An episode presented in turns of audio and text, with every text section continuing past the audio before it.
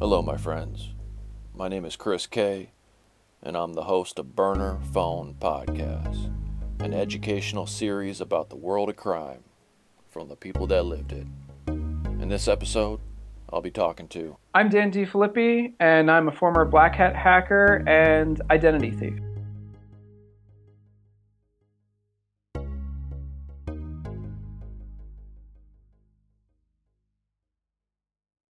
Thank you for talking with me today, man. Sorry about being stuck at work.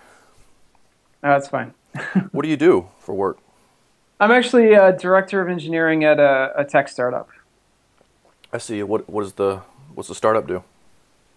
Uh, we work with media companies uh, to add additional online services for their advertising partners. I see. That's cool. So, um, did you grow up in Texas, or where'd you grow up? No, I grew up in the Northeast, uh, in Massachusetts, in a small town. And um, what's always funny is that I kind of joke that I should have been in Texas the whole time because uh, I was kind of brought up with a uh, a similar kind of conservative family, but with libertarian leanings, um, very similar to uh, Texan politics. Right, right. yeah, that's like the uh, home of libertarians, right there. It's also the home of that crazy dude, Alex Jones. yeah, we have an interesting mix of people in Austin. yeah, yeah. I would love to visit Austin, man. I've never been, but I've I've heard great things. I've been meaning to get out to the South by Southwest for a long time. Probably the worst time to come. Oh yeah, I bet you. I mean, it. unless you're going to it for the specific events, but you know, it's it's crazy here at that time. Yeah, I'm sure the locals kind of like get tired of that shit too. but um, yeah. So what did what did your folks do for a living? Uh, my my dad was uh, he worked at big tech companies um, for I don't know 30, 35 years, something like that. Oh, so you always had a computer in the house? Yeah, ever since I was well, they had computers in the house before I was born, so my whole life. So how old are you? I'm, I'm almost thirty five.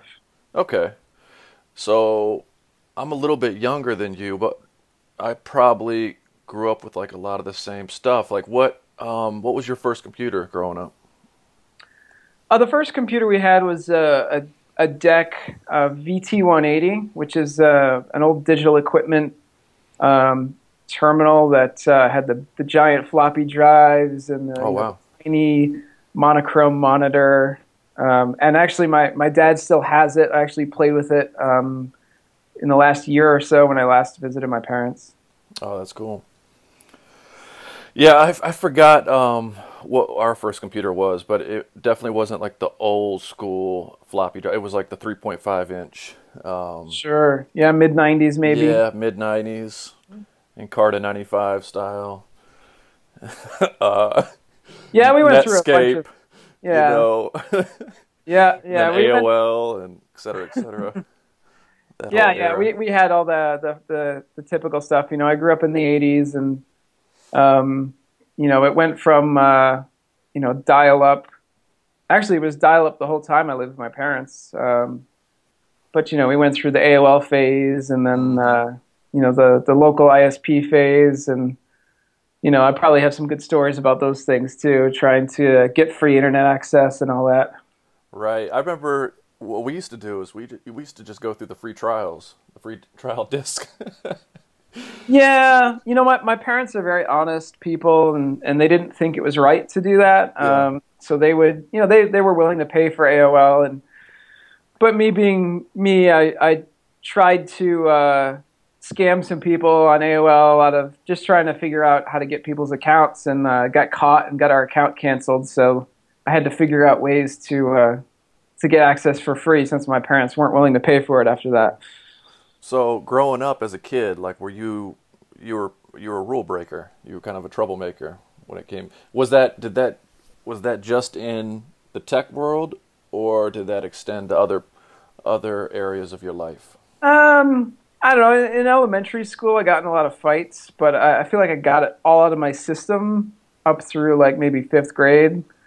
You know, um, once I once I hit like sixth, seventh grade, um, kind of got that stuff out of my system. You know, I would still talk back to teachers and stuff, but I was definitely not the kind of person that you would consider a bad kid. Yeah. Were you a good student? No, I wasn't a good student either. I was I was a solid, uh, you know, B minus student, Right. mainly because I just didn't put any effort in. Yeah, yeah. The it just did the stuff just didn't interest you. It sounds like either. Yeah, I found it really boring. You know, I, I for the most part, like I mean, I had classes I enjoyed and I did did fairly well, but I never really studied for things. I never really got good study habits, and um, I never, you know, I never really understood early on like why we were doing homework the way we were doing it and those things. Um, and so I, I just I kind of slacked off. Right.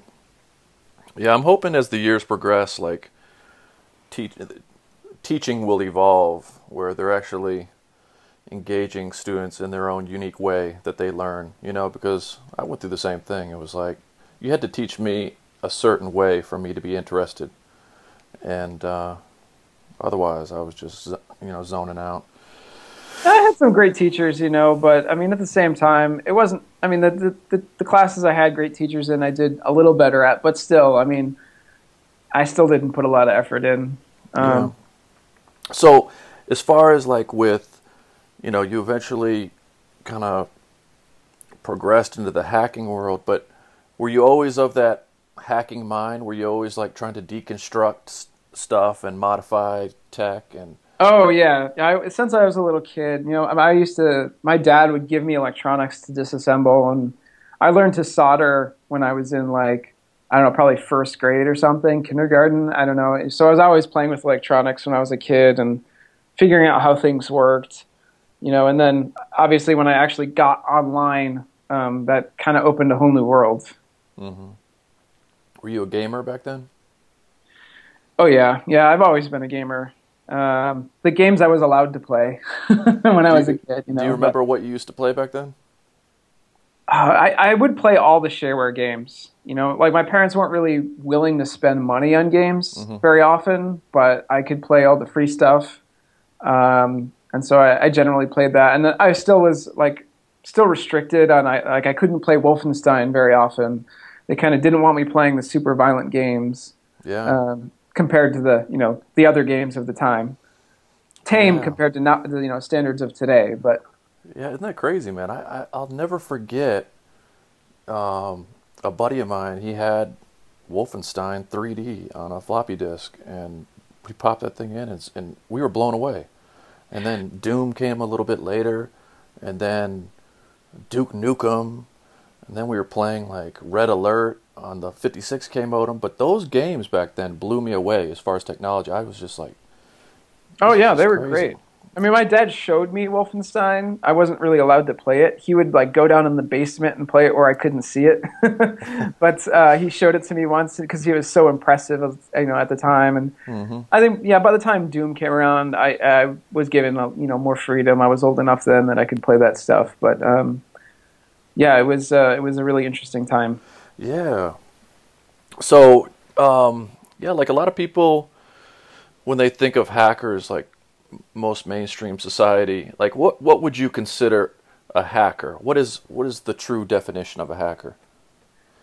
Well, I mean, you know, the traditional definition is just um, somebody who's curious about the world, tries to figure out how things work, you know, and obviously the the media definition is generally somebody malicious, um, more of a cracker, you know, trying to break into things, that kind of stuff. And where do you think that influence came from as far as hacking? Did it come from your father? Was he the same way? Uh, no, I mean, yes, in the sense that my dad was always tinkering and and um, you know figuring out things and fixing things. I mean, he's he's a, a, a electrical engineer, you know, in his background, so he's been building stuff since he was a kid, and I picked up that, and then um, I just kind of went online and um, you know went from there.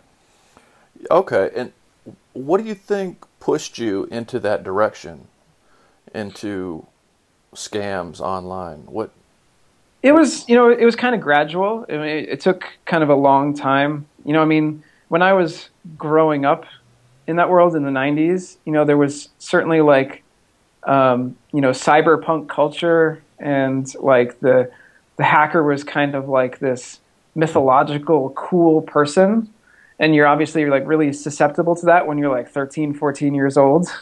Um, so that's what I wanted. You know, I wanted to be that, you know, that, that kind of cool person who could figure things out and, and do that. And so, you know, when I was a teenager, I wasn't really breaking into stuff, and I, I certainly wasn't scamming anybody. I, I, you know, I wasn't into that, but it was a kind of a, a long downward spiral. Um, you know, as I got into a later high school, it was um, you know the late '90s, and it was kind of the time when you know the the first wave of startups were really hitting the scene, and a lot of them were doing things with with advertising and and like revenue sharing with their customers. So, um, you know, some some people might remember like the the the thing where you would look, have a banner ad open while you're browsing the internet, and they would pay you like 50 cents an hour or something like that. Um, and then there were like these pay to click things where you like click on ads, and they would pay you you know 10 cents an ad or something to do that. And so I was actually part of a group. This was the first time I did anything like that for money. But uh, we were part of a group that we would uh, write programs to kind of like cheat the system and, and get these things without actually having to do what they wanted you to do. We would automate it. Mm. You know, so if there was like clicking ads, we would create clickers that would do it for us. Or if it was like, you know, being online for hours watching banners, we would have a thing that would hide the banner so you didn't have to see it, and then it would let you open five accounts at the same time, so you could, you know, get five times the uh, revenue or something. Okay. So I never really made a whole lot of money doing that. I mean, probably, you know, a couple hundred dollars at most altogether but that was kind of my first experience doing that kind of stuff for money. Yeah, as a kid, I can remember hearing about that. People doing that type of thing. Um, yeah, that's crazy. So that was kind of your your first debut into what you, what you would say is criminal activities in that world, I guess. Yeah, I mean, again, with money, you know, I mean, yeah. I kind of dabbled. I, I kind of touched on that earlier, where towards um, I guess uh, the the mid '90s, you know, I, I had to figure out ways of getting my own internet access. So, you know, I would use actually the the fake credit card generators to generate credit cards to use with AOL accounts. Um, and then also like putting in like random made up bank accounts in, um, and then eventually, you know, the accounts on AOL would last maybe a week before they would get shut down because they would realize, you know, they were fake fake accounts and then later on, I actually would like I signed up for a local um, internet service provider with just random information I found in the in the phone book. I just opened up the phone book to a random page, pointed at a random name, and put that in and signed up for service, and just said like bill me later, you know, send me a bill. And they never even closed that account. I used that account for like a couple years for internet access. Wow, that's crazy. So that was your first instance of like taking someone's identity. It was, yeah, in a way. I, I actually don't know if he paid it or what what happened. You know, if they just like sent bills constantly and never shut the account down. I don't know what happened really. So I, I read that um, as you progressed, that you got into college, you were making fake IDs and selling them. Yeah, that's right. So, um, you know, I, I, got into college. Um, my fr- freshman year, I I kind of dabbled in some credit card stuff. Um, there were again the you know the hot internet startups were were were flying then and they were trying all kinds of things and I found a way where I could like get a company to send me uh, like a prepaid card and they could reload it with credit cards. Um, so I started dabbling with that. Um, again, I didn't really make that much money doing that. It was more of just like trying out things and kind of beating the system. Um, but then my my uh, second year of school, I uh, I didn't have a job. I had like ten dollars in my bank account, and I was trying to figure out like, all right, I, want to make some money while I'm in school. And you know, the the thing that clicked for me was like fake IDs. You know, everybody wants a fake ID when they're under 21. There's a huge market. You know, it's clearly like uh, an in-demand business. It's a product I can easily sell. Uh, what is it going to take? So I hopped online. At the time, there was this fake ID forum that had like all the instructions and kind of like had this whole discussion about how to do the holograms and how to do this and how to do that. And so I actually took a cash advance off my credit card for $1,500 to buy the printers I needed. because I didn't have any money. And so I ordered the printers, I ordered the equipment, and then w- when I got my first, within the, the first month, I guess, before I even got my first bill for that cash advance, I paid it off. Um, that's how quickly I kind of got up and running on that. And then it just kind of took off from there. And these were just IDs; these weren't driver's licenses. Yeah, there were driver's licenses. Oh, yeah. okay. So okay, Yeah. gotcha. Yeah, um, I- I know it's it's a hell of a lot harder to to replicate a driver's license nowadays. Um, Um, not really. I mean, it Really? depends on the state. You know, Yeah. um, they, they add more security features, which just makes it more time consuming to create them. But it Mhm. doesn't necessarily mean that it's harder.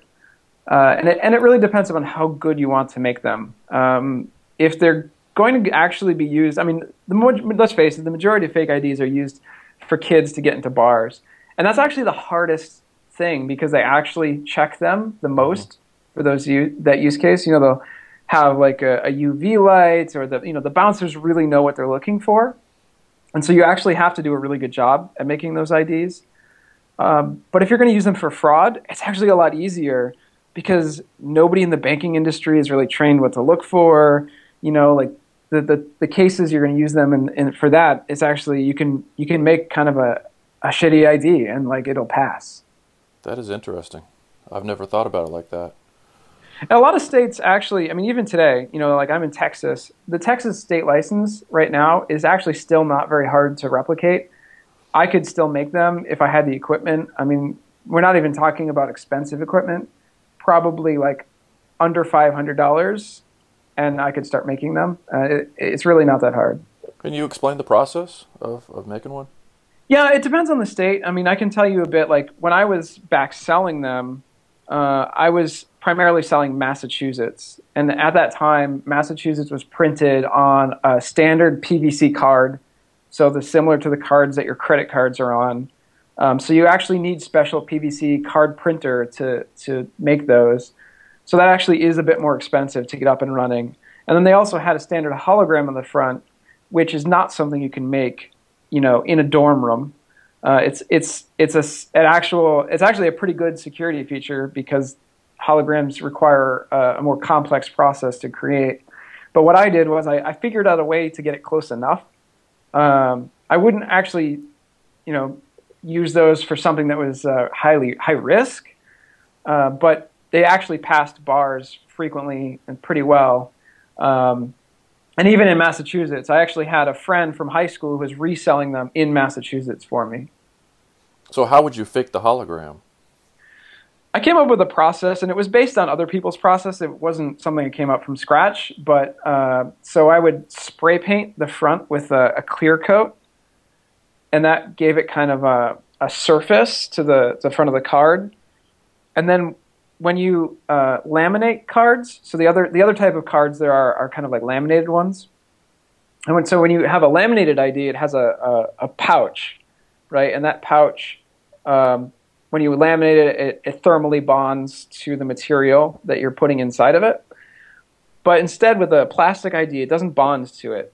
Um, but what you can do is there's a there are certain printers that have a clear ribbon, and so you can put um, really fine, uh, like a fine glitter powder on the pouch, and then print your design on it with the clear ribbon, and then you can heat transfer that to the spray paint on the on the PVC card, and the pouch won't stick. But what will happen is it will transfer the glitter and the clear coat print that you did to the uh, the clear spray paint, and so it looks very similar to hologram. I mean, if you really know what you're looking for, it's not because it doesn't have that kind of rainbow shape. It has more of a, a single or like maybe two color glitter, like a sheen to it. Um, but it was good enough. Did someone teach you that, or did you figure that out yourself? Well, the, the pouch, like printing the clear ribbons with the glitter on the pouches, is kind of a standard method for making the um, laminated IDs. So, like Texas is actually a laminated ID, is how that's how you would make it. Um, so I kind of took that concept and I said, all right, how do I transfer those onto a PVC card instead of having them, you know, as a, a laminated ID? And I came up kind of with the spray paint idea for doing that. Oh, okay. So, So what did you what did you move on from there? How much how much money were you making at that point off that record? I was I was doing pretty well. I I started out when I was doing those. I started in my dorm room and I was just selling them myself. And obviously, word of mouth gets around pretty quick in a college. I mean, I was on a pretty big campus, so you know the market was very sizable. You know, bigger than I could handle uh, myself and then eventually I had somebody reselling uh, who was uh, you know a member of one of the fraternities, so he had access to a you know a large volume of people that were very interested. Uh, and then I kind of stopped selling direct, and all of my sales on campus went through him. And then I had another reseller, like I said, at, a, at another school in Massachusetts, who would send me the orders, and he would just you know email me the stuff, and then I would mail the IDs to him. Um, and so I was doing pretty well. You know, I, I charged fifty dollars a piece. You know, and I was probably making. Um, I, I don't even know now. I mean, it would make anywhere from like five to twenty a day. Um, you know, depending upon volume and everything. So I was doing I was doing okay. Yeah, I kept you busy. Um, so how did you how did you get into the the whole credit card fraud area? Right. So, um, like I had mentioned, my, my freshman year of college, I kind of dabbled a little bit with the credit card stuff. And, and the thing was, like, when I originally got into hacking, I knew of credit card fraud, but I always kind of promised myself I wouldn't do it because I thought it was wrong. I knew it was stealing. Like, it was just a thing I never wanted to do. And then as I kind of dabbled and got to see it, I realized how easy it was. And then that kind of overtook my morals um, as I kind of went, you know, down this downward spiral, like I said. So um, there was a bit of a crossover between the credit card stuff and the fake IDs. So the the forums that I was on for the fake IDs, there were people talking about credit card fraud as well. And so you know, I was kind of hearing like what people were doing and you know, kind of the methodologies. And I was like, oh yeah, I could probably do this. It sounds like a lot more money. So I started kind of dabbling with that. Um, and I got my start with that by getting like the prepaid gift cards and re-encoding those with the stolen information and then buying stuff at like Walmart, you know, that kind of store. And it just kind of snowballed from there. Do you remember what the forums were that you were visiting back then in those days? Oh, um, I, I could probably figure it out. I have a list somewhere um, that I made a long time ago. What years were these? Uh, so this was like um, 2001, 2002. Okay. Um, there was like one pretty well-known fake ID forum, and then um, after I moved on to the credit card stuff, that was like CarderPlanet, which is one of the ones that was taken down by the Secret Service, um, and then some other carding forums. I see. So you were you were obtaining the the info, the credit card info in these forums. Yeah, so I did two things um, early on. I mean, there, there's different types of credit card fraud, right? There's um, kind of like uh, online and in person. So, like with, with online fraud, you just need some basic info. You need like the credit card number, you know, the the the three digit code from the back, the expiration date, the name, the address, that kind of stuff. And then the other kind, obviously, is in store, where you're having a physical card and you're going and actually purchasing things in person. And I started out with the online stuff. You know, like I said, the the stuff I did freshman year, I just needed some cards to um, to reload with, so I just needed some basic info. But the uh, in-store stuff is a lot more complex because you actually need the data off the magnetic strip. And so when I, I was still doing some online stuff, um, and for that I was hacking sites to try to get like credit card lists I managed to get a site that had a really big list of cards, and that kind of lasted me for a long time for the online stuff. And then I ran some phishing sites. Uh, you know, this was back before everybody knew what phishing was, mm-hmm. and the the the success on phishing was absolutely ridiculous. Like, it, everybody fell for it. Oh, I'm sure. Yeah, back then. Back in the day, you know, I one I, I, I was working with like one other person on some of this stuff. Um, not every, not all the stuff, just like some of the projects here and there. And we set up this site. I, I did all the site design myself. I, I copied PayPal site and I built like this whole site out that um, seemed very real. It would take you through all the steps um, of like logging in and then like validating your information and all this. And the way I stored the data was I had it emailed to an email account. And instead of storing it like on the web server in a database or something like that, that actually would typically make more sense for that kind of data, uh, I had it sent through email because if the website got shut down on me, I didn't want to lose any of it. Um, so we set up this email account and uh, we gathered a bunch of email addresses from around the internet, you know, using uh, like a web crawler. There were a bunch of tools to kind of do this kind of stuff back then before it was um, made illegal by the CAN-SPAM Act. And so we gathered this huge email list. I don't even remember how big it was, you know, probably a couple hundred thousand emails at least. And we sent out this email blast with, you know, the, the phishing emails that linked to the site. And within like, say within 10 minutes, we already had um, like a bunch of emails in that email account from people who had filled it out. You know, and we sent it, we did this around, I would say, or maybe around 8, 8 p.m., um, something like that, uh, Eastern time. And so, um, or maybe it was a little earlier, maybe it was like 5 p.m. Eastern time. And so we were kind of getting like West Coast responders because it was like right after, um, you know, right after they would have gotten home from work, they were opening up their computers and checking their email. And so we just had like all these people in California and in Washington that were just like filling this out. And and as it, as time went on, it actually ramped up faster and faster. And we were getting so much email and so many people were responding that we were afraid we were going to max out that email account and get it shut down and lose everything. So I ended up actually shutting the phishing website down so that we didn't like overload this email account. That's how ridiculous it was back then. That must have been a real adrenaline rush. Seeing. Oh, yeah, it was it was insane. I mean, I didn't expect that. I, I actually stayed up, I think, until like 5 a.m. or something, um, trying to like manage all these emails and get all the data out just in case it got shut down, and just like managing the whole server. And just I, I stayed up like the whole night doing it. You mentioned earlier obtaining a list of credit card information uh, that you hacked. What what site did you hack to get to get that list?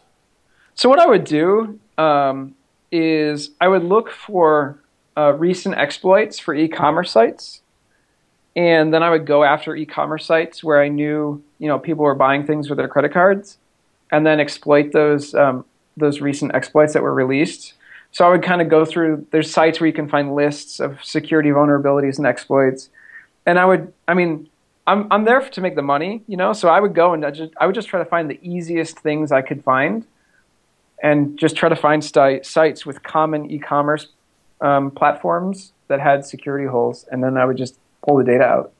Okay.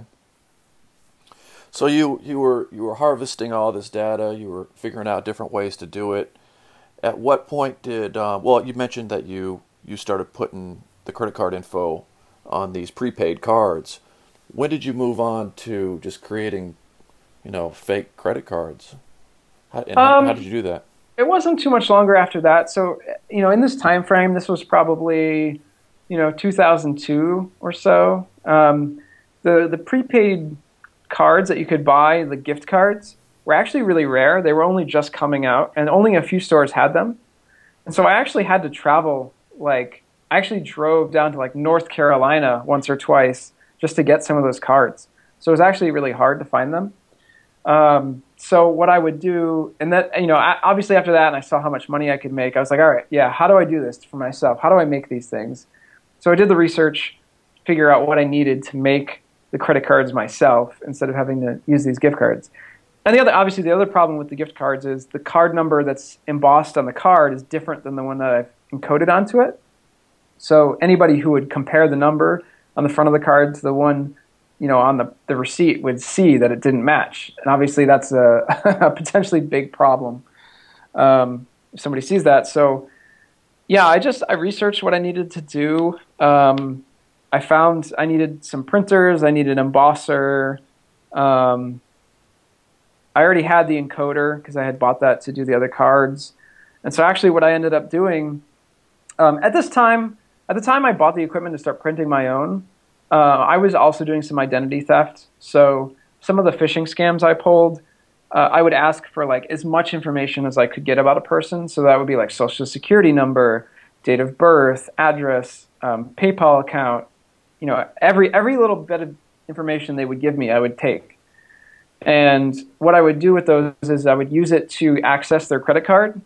Because um, once you have the credit card number and the social security and that kind of stuff, mother's maiden name, that kind of thing, you can typically go and just like either create an account for the credit card if they don't already have one. And you know, back in 2002, fewer people had accounts created, and fewer people you know checked their accounts online. They would typically get a, a printed statement.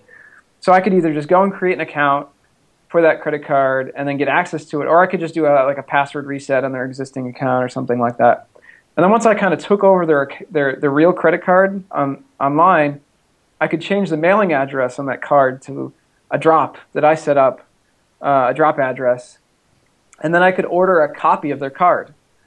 So I would order a second card or a copy of it, and then I would have a real physical card that was totally legitimate um, with this person's credit line available, you know, and then I would either use that to buy things or um, do like if I get a PIN number, I would actually withdraw cash at an ATM. Um, so what I did to get my equipment to print my own cards was I took one of these compromised accounts that had a higher high enough credit limit on it, and I actually used that to order the printer. You know, it was uh, it was like a, fifty five hundred or six thousand dollar card printer that I needed. Uh, so I ordered the printer using that, and then uh, I I actually paid for the embosser. I won it on an eBay auction and, and paid for that.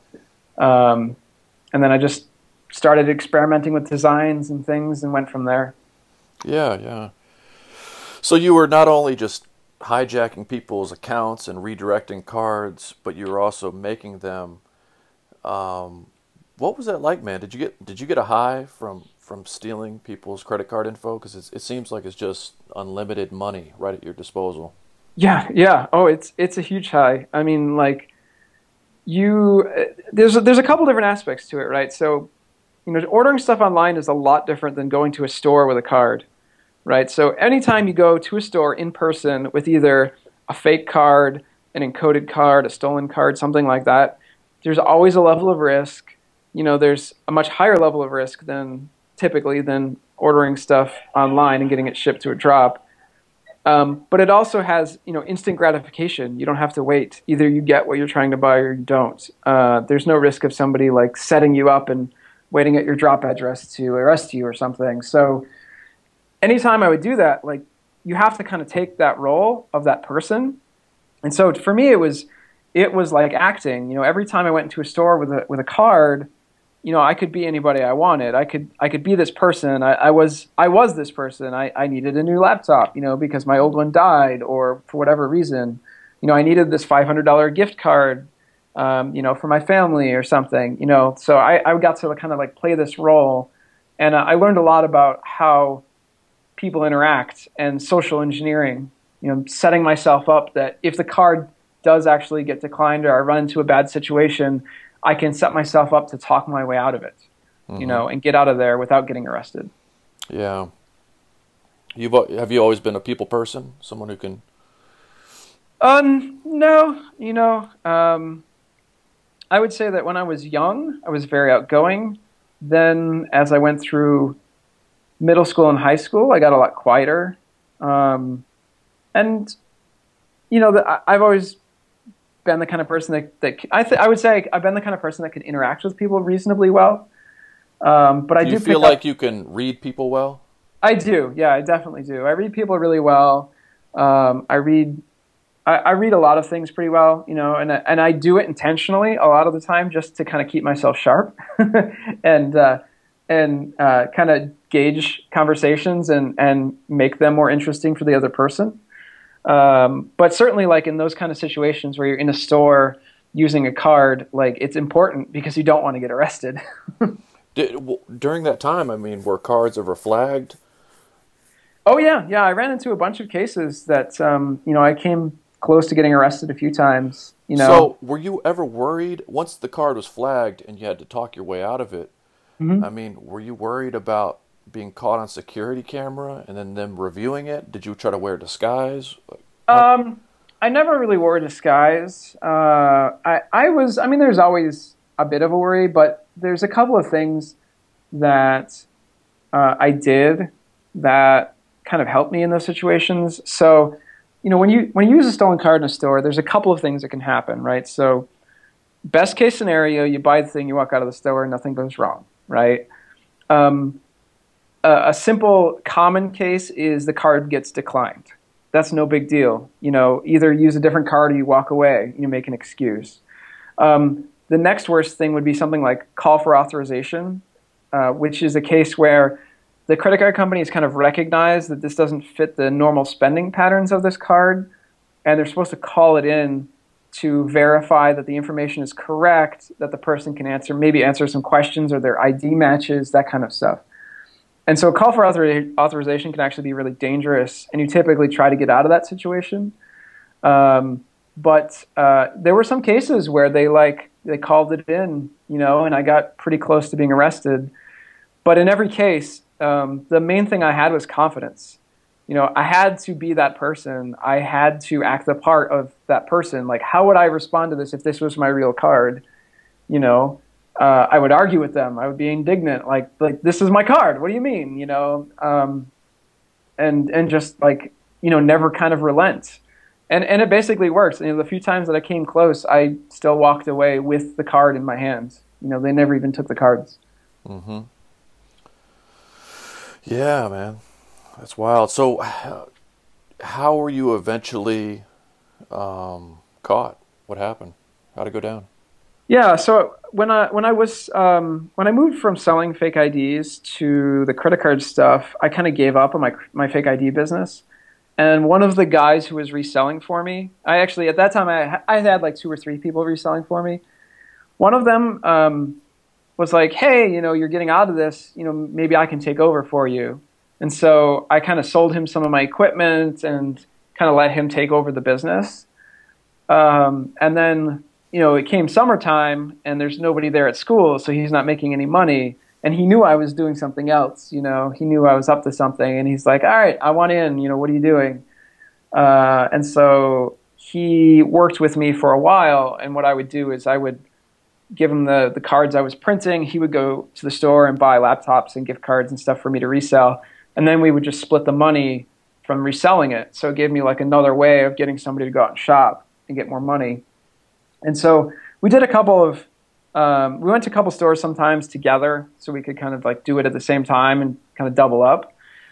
And we took a trip to uh, a big mall in Syracuse, New York, and um, we went to a bunch of stores there got some laptops and things, and and then we uh, ended up at a Best Buy, and we were kind of it was kind of late in the day, and we just wanted to leave at that point. We just we were kind of done. It was the last place we were going, and so we went back to the the you know the computer section to get a laptop, and it just happened that the manager of the computer section was the one taking our order that was kind of interacting with us, and so you know the the person I was with, he was the one who was doing the the, the transaction. I was just kind of his friend that was there helping him. And, you know, he was like, oh, yeah, I want this laptop. And then the guy was trying to upsell him, you know, as they do in the store, upsell him on software, upsell him on extended warranty. And he kind of brushed him off. And we were, he was really like, like really urging the transaction, like really trying to make it fast. And that's kind of a red flag for somebody who knows what's going on. Um, and so this manager was, was a little, I could tell he was a little um, it was a little unusual, you know, for him. But, you know, it wasn't a big deal. Okay, fine, you know, process the transaction. So he goes to pay, and in this case, the card came up for, as call for authorization. And at this point, the person I was with, he was not as good at this as I was. If this had been, if I had been there by myself, I would have done my normal. I, I, I had basically come up with certain lines that I knew would work, and I, I, I, knew things to say that would typically get myself out of those situations. Yeah. But he was new and he didn't have the confidence I had and didn't have the experience. And he was super nervous at this point, and it was showing. Like he was shifting, he was actually sweating. You know, he was a big guy, he was pretty overweight, and he had like sweat coming down his face. I mean, it was very obvious to anybody that something was very wrong. And so, you know, we kind of went along with it. And he said, Oh, I have to take your card and ID up to the front counter to call this in And we said, sure, you know, go ahead. Well, where was that software you were trying to show us? We'll take a look at the antivirus software. And so as soon as he walked away with the card, we got out of the store. You know, we basically ran, we walked as quickly as possible to the nearest exit and got out of there um, because it was just too obvious something was wrong. So we leave. A uh, couple weeks later, uh, I'm at my office and the Secret Service and Postal Service comes bursting through my door and arrests me. Come to find out what happened was they knew the card was stolen at the store, so they actually took his picture from his fake ID and ran it on the local news trying to catch him.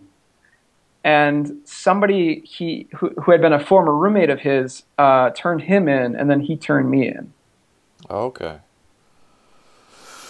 So when they arrived at your door, they literally kicked it down? Uh, they didn't force it down. It was actually unlocked. I was at an office. I actually had rented an office space for for my carding stuff, um, and it just I usually kept the door locked, so they probably would have had to break it down. But in this case, he had actually stopped in earlier, so they had they wanted him to give them uh, evidence that they could use to get a warrant. So he came in um, and got a card from me to go shopping, and um, I had like left the door unlocked because he had come in. So in, actually that day it was open and they just came in. it, they didn't have to break it down. So at this point, how much money were you pulling in from from all this? It's tough to know because it kind of came in bursts, um, and I, I, never tracked it. You know, it was cash, and um, I was trying to save it up uh, because I was trying to actually get out. I had actually sold some of the printers and stuff uh, at the time I had been caught. So I was like trying to use up the remaining stock of cards I had, and then that was it. I was going to be done. Um, so I mean, I was charged with uh, like two hundred thousand dollars of restitution, um, but it was you know it was kind of a it's a combination because two hundred thousand dollars was how much the credit card companies were out, but you know I don't make that much reselling the stuff, so you know make maybe seventy five percent of that at best. But then there was a lot of other stuff they didn't catch me for, you know. Um, so it's really tough to know. The one thing I did that uh, I did very intentionally was I didn't go absolutely crazy with it. Um, I actually took it a lot easier than I could have. I could have made a lot more money, but I was also very cautious about being caught. So I typically would only go out shopping at stores once a week. I could have gone every day. Um, I would you know, do this stuff on uh, enough. I did it enough that I had everything I, I wanted at the time, you know, um, but I didn't do it so much that I had like, you know, hundred thousand dollars in cash sitting in my, you know, my dresser or something. Yeah. I mean, how many cars during that time? I mean, how many cars do you think you used? How many do you estimate? Um, hundreds. You know, I, I, I don't actually have a number. Um, but it's certainly hundreds. Yeah, it just it's strange to me that you could you could run through hundreds of cards, and then once the customer, the the original owner of the the card, finds out that the charge was made, and then they backtrack to the store. It, it seems like, to me like they would have caught you a lot sooner. I, how how well, how did you get away for so long? The secret is right is that they just don't investigate it. Like, okay. Yeah, one if it, if the dollar value is below a certain threshold, the credit card companies just eat it. They don't even bother investigating.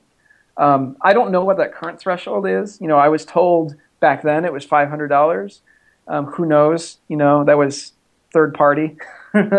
um, but yeah, I mean, there's a certain threshold where to them they just don't consider it worth their time to investigate, and they just consider it a cost of business. And nowadays, I mean, maybe it's even different. They they are much better at flagging um, fraudulent transactions because the computer algorithms to detect fraud now are far superior than they were then. So they'll actually shut down an account much faster now. Um, but I, th- I think that's the main reason is this they just didn't investigate most of it. And what what were you officially charged with? Uh, I think it was like seven charges. Uh, it was like access device fraud, um, some other fraud related to like identity theft. Um, it was all, all the charges were around the credit card fraud stuff. So I understand that the Secret Service then approached you and asked you to work for them in exchange for getting a lighter sentence. How did that all go down? What was that experience like? Uh, yeah, so I was arrested uh, in December of uh, 2004. They approached me uh, early 2005 um, to see if I would be considerate, uh, and then I actually started working with them in April of 2005. And the the thing is, when when you have a federal case, um, and this is something a lot of people don't realize. You know, you watch TV shows and you don't get the the, the, the way the court system really works. On federal charges, um, you actually can't agree on a sentence. The the sentence is actually up to the judge. And certainly, like um, a law enforcement organization cannot promise you abs- they can't promise you anything. So I was promised nothing by them. Um, you know, with the obvious situation of the prosecutor saying, "Yes, we will put this on there that you assisted the Secret Service," and make a recommendation. But in the end, it's up to the judge to to determine your sentence. Um, and so, uh, yeah, I started working with them then. I worked with them for two years um, part time, pretty much five days a week, um, every evening. You know, I was going to school, I was working, and that kind of stuff. So I worked. They worked with my schedule, and uh, I I trained them on how everything worked, and kind of got them into the uh, the underground world. Yeah. So, what was a typical day like working for them? Uh, what we typically did was we were targeting people on the carding forums. So um, back then, you know, that's like CarderPlanet, which is probably the most famous one. Um, so we would kind of go through those forums. We created a number of different personas to um, to try to target people. And you know, I spent early on. I spent a lot of my time training them to understand the terminology, you know, the the, the lingo, that kind of stuff, like how to interact with the people on there. Um, you know, maybe methodology to try to track down people. Um, so, like at the time, for example, a lot of people, um, you would be able to email with people, right? So we would we would try to like have a conversation with somebody. The goal was always try to figure out who the person was, and we would do like a controlled buy, you know, try to buy credit cards or whatever they were selling, and then track them down and arrest them. Um, so we had to find techniques to to figure out who they were, and obviously on a on a on a forum that somebody else hosts and you don't have access to, you have no identifying information on them. So we would try to get them to do email because email actually attaches your IP address uh, to the email. And a lot of people didn't realize this at the time. And so if you're using an email client from your computer, it would actually use your real IP address often. Um, so we actually use that in a number of cases to try to figure out who people were, and uh, you know other techniques as well. Mm-hmm. So, uh, have you had any sort of? I mean, this kind of, in a way, it kind of parallels in the drug world. You know, someone getting caught selling dope, then they turn informant, and then they set people up with controlled buys. Mm-hmm. Have you ever had any sort of backlash within within the community of uh, credit card fraudsters or, or black hat hackers, or does that even no, really exist? I mean, I mean I mean, people. It's it's actually it was kind of funny um, because my my trial, like I, I had a number of of um, court attendances that I had to go to along the way, and so some of those made the news, and actually like some of them got discussed on the forum. So it's kind of funny to like see them talking about me, um, but none of it, none of it. I mean, the thing is like, you know, the the majority of the people are just hackers trying to make money. There, a lot of them are, are not in the U.S. Um, there is a small percentage of organized crime involved, but you know they, they don't care. Like they're not going to go after some some guy in the U.S. I mean, it's not you don't make money doing that. You know that it's all about making money, and anything that's going to lose you money, like trying to attack somebody or something, like that doesn't make any sense. Yeah, just and it doesn't fit their profile either. Their mo. It's like they're trying to stay low key. Exactly. Exactly. Yeah. I mean, you want to be anonymous. That's a great way to not be anonymous. right. So, what do you think? Talking about like the future, I mean, kind of like circling back. You, you mm-hmm. mentioned mm-hmm. phishing attacks, um, and then talking about you know credit card fraud, and, and in the future it seems to be you know we're paying with our phones, and What is the future of this of this world when it comes to that? You know, it's interesting. It, it typically, historically, it's always been, you know, the the hackers and fraudsters have been kind of one step ahead of everybody. But I, I do think in some ways the technology is catching up, um, or at least it's getting much harder, right? So like chip and pin, for example, you know, the U.S. is not ch- switching to chip and pin. We're switching to chip. You generally don't need to use a pin, but smart cards are a lot harder to compromise than a magnetic strip. Um, so that's actually a big step forward. There are some some steps backwards. You know, RFID stuff is pretty insecure. Um, it's pretty easy to skim those devices. That's been known for a very long time. Um, so that's that's generally not a good thing. But the active NFC wireless stuff from phones is generally pretty good. You know, the security on those things. Um, it, it, it largely just relies on learning from the past mistakes and going forward. And I, I, think we're actually moving in a pretty good direction as far as preventing fraud goes. Um, but there's always there's always another scam. there's always another way. Yeah, as far as like the phishing world, um, I've heard of uh, spear phishing and I've heard of, of vishing, mm-hmm. um, voice over IP. Uh, what do you think that? How is that going to uh, change, and how is that going to? Spear phishing is definitely a, a, very viable way of targeting people, and I actually um, recently thought of a method of spear phishing that I, I don't know if anybody's tried. I've been thinking of maybe doing some research on it, uh, maybe getting some willing participants, um, but I'll kind of disclose it here. Uh, so right now, in my current role, I hire people, uh, and part of the hiring process here is we have people submit uh, a, a, project that they've programmed themselves. You know, so we run their code to see if it meets what we're looking for. Well, that would actually be a really good way of spear phishing.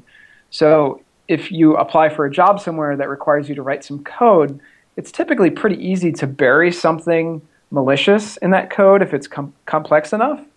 So if you were trying to target a company, for example, like a tech company, trying to get access to their networks, one way you might try to do that is applying for a job and then submitting a code sample to them that they then run. And it's probably going to be run by a developer on their own system that has access to the networks and the code and things. And then you have access, right? Because you've just gotten past their past their uh, border, and and they're running they're running your arbitrary code on their system. So um, there's definitely still ways to attack, and we're still seeing. I mean, specifically spear phishing is has definitely gotten bigger. Uh, and and you know that's that technique that I just set, disclosed there, like that uh, is a way to target very tech savvy people who are not going to fall for your standard phishing attempts. Yeah, that would definitely work. I, I, thought you were about to say, I thought you were about to say creating a fake company and having people apply, and then them turning over their personal information, and then you using that to exploit. That that's definitely a, a way of getting people's info, and that that's been done. You know, I've heard of that. Right. I never did that myself, um, but that is certainly one way to gather people's information. I mean, there's always going to be a way to get information, you know. Um, and and we, as we've seen, like computer security, just in general, while it's gotten better, there's still security holes. You know, there's always people out there trying to exploit them, and you know, you constantly hear about things being compromised. So that's not going away, uh, and and getting that information is not going away. It's just you know, like the types, certain types of fraud have gotten harder which just means that people will shift to other things. Yeah. Yeah, it uh it's it's crazy. Someone someone once said they were like uh the only freedom fighters in the future will be hackers and and future wars will not be fought with bullets and bombs but with technology and codes. And it does seem like it's going in that direction. Well, we're already there, you know. I mean, we already have remote drones bombing people and killing them um, right. based on like somebody's phone metadata on who they called. So that's, I mean, that's already happening today. Yeah, and, and I'm, I'm, you know, I'm kind of, I'm curious to see what happens too when as as technology is is melded even more with the human body, and how hackers exploit that. You know. Yeah, there's a lot of groups and people experimenting with things like that. I, I haven't really dug into that too much myself, but it's an interesting concept. Um, and uh, you know, there's body modification stuff and um, you know things like that. There, there's some really interesting stuff going on there. Yeah. Well, look, Dan. Um, thank you for the interview, man. I really appreciate talking to you, man. Um, oh yeah, no problem. Maybe we can do this another time in the future. Yeah, absolutely. But, Good talking uh, to you. Yeah, man. I'll let you go. Talk to you. Thank you. All right. Bye.